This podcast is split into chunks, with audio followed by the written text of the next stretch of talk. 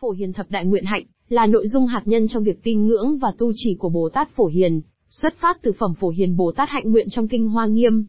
Phật giáo Hán truyền coi Bồ Tát Phổ Hiền là biểu tượng cho đại hạnh thực tiễn, cùng với Bồ Tát Quán Âm biểu tượng cho từ bi, Bồ Tát Văn Thù biểu tượng cho trí tuệ, Bồ Tát Địa Tạng biểu tượng cho thiện nguyện, cùng hình thành nên nội hàm tín ngưỡng và tinh thần tiêu biểu của bốn tâm hạnh bi trí, nguyện nhạnh của Phật giáo Đại thừa. Phổ Hiền thập hạnh là do Bồ Tát Phổ Hiền nhân vì để tán thán công đức thủ thắng của Như Lai, trong hải ấn tam muội mà tuyên nói với các hàng Bồ Tát, đại chúng và thiện tài đồng tử trên hội Hoa Nghiêm, rằng muốn thành tựu công đức này của Phật cần phải tu 10 loại hạnh nguyện quảng đại. Chính như lời trong kinh nói, giả như hết thảy chư Phật, trong mười phương có cùng diễn thuyết liên tục trải bất khả thuyết Phật sát vi trần số kiếp, cũng không thể nói hết được công đức của Như Lai, nếu muốn thành tựu công đức này, phải nên tu 10 đại hạnh nguyện. Tự xưa đến nay, phổ hiền thập hạnh luôn được người tu trì Phật giáo Hán truyền trân trọng và phụng hành. Các đạo tràng Phật giáo Hán truyền đều đưa phổ hiền thập hạnh vào nội dung thời khóa buổi sớm mỗi ngày nhằm nhắc nhở phương hướng tu hành tổng thể của người tu học Phật. Do đó, phổ hiền thập hạnh không chỉ là tinh thần đặc trưng đại hạnh, đại biểu cho Phật giáo Hán truyền mà còn nói chính là thực tiễn Phật Pháp, bởi trong thập hạnh hàm chứa hết thảy các pháp môn tu trì khác.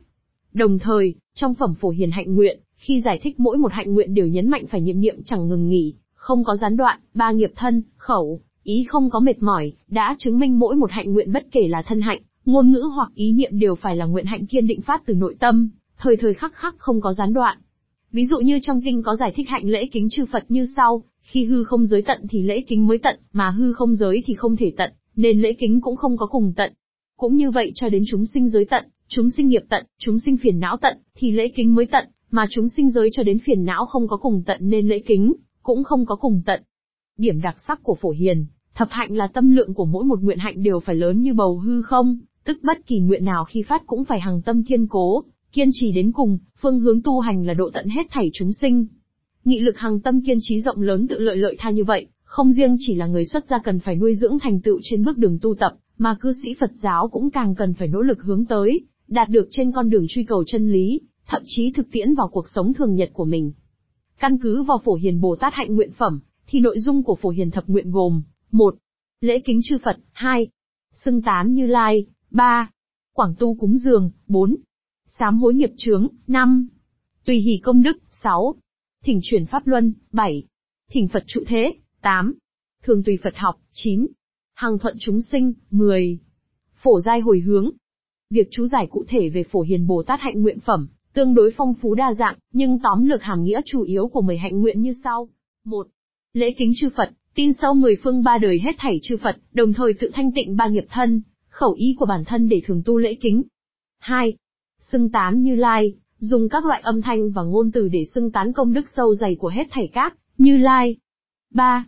Quảng tu cúng dường, ngoài dùng hoa man, âm nhạc, ô lọng, y phục, các loại hương hoa, dạng bôi quét, hương đốt hoặc dạng bột cúng dường, còn có thể dùng pháp, để cúng dường như, như pháp tu hành, lợi ích chúng sinh, nhiếp thọ chúng sinh, chịu khổ thay chúng sinh, chuyên cần tu bồi thiện căn, không xả hạnh Bồ Tát, không bỏ tâm bồ để cùng các pháp khác hồi hướng cúng dường. Như lời trong kinh nói, trong các loại cúng dường thì dùng pháp cúng dường là thủ thắng nhất. 4. Sám hối nghiệp chướng, là thanh tịnh ba nghiệp, do tham sân si, từ vô thủy kiếp quá khứ đến nay dẫn tạo các loại nghiệp ác nơi thân khẩu ý, nay xin phát lồ sám hối hết thảy, nguyện không tái phạm ác nghiệp mà thường trụ tịnh giới. 5. Tùy hỷ công đức, hoan hỷ tán thán thiện pháp, công đức của hết thảy chư Phật, bao gồm hết thảy pháp thế gian và xuất thế gian. Trong đó cũng bao gồm hết thảy công đức của các vị Bồ Tát, thanh văn, bích chi Phật, cùng công đức của các dạng loài trong tứ sinh, lục thú của hết thảy các thế giới khắp mười phương. 6.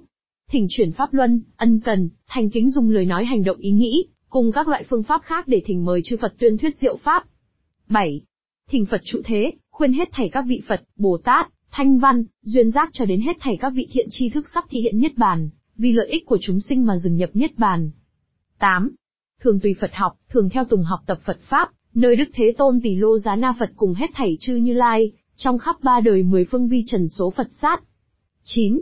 hàng thuận chúng sinh, bất luận là sinh loại, hình trạng, tướng mạo, thọ lượng, chủng tộc, danh hiệu, tâm tánh, chi kiến, dục lạc, ý hạnh, uy nghi của chúng sinh ra sao đều bình đẳng tùy thuận, thừa sự, hồi hướng, nhiều ích hết thảy chúng sinh không phân biệt.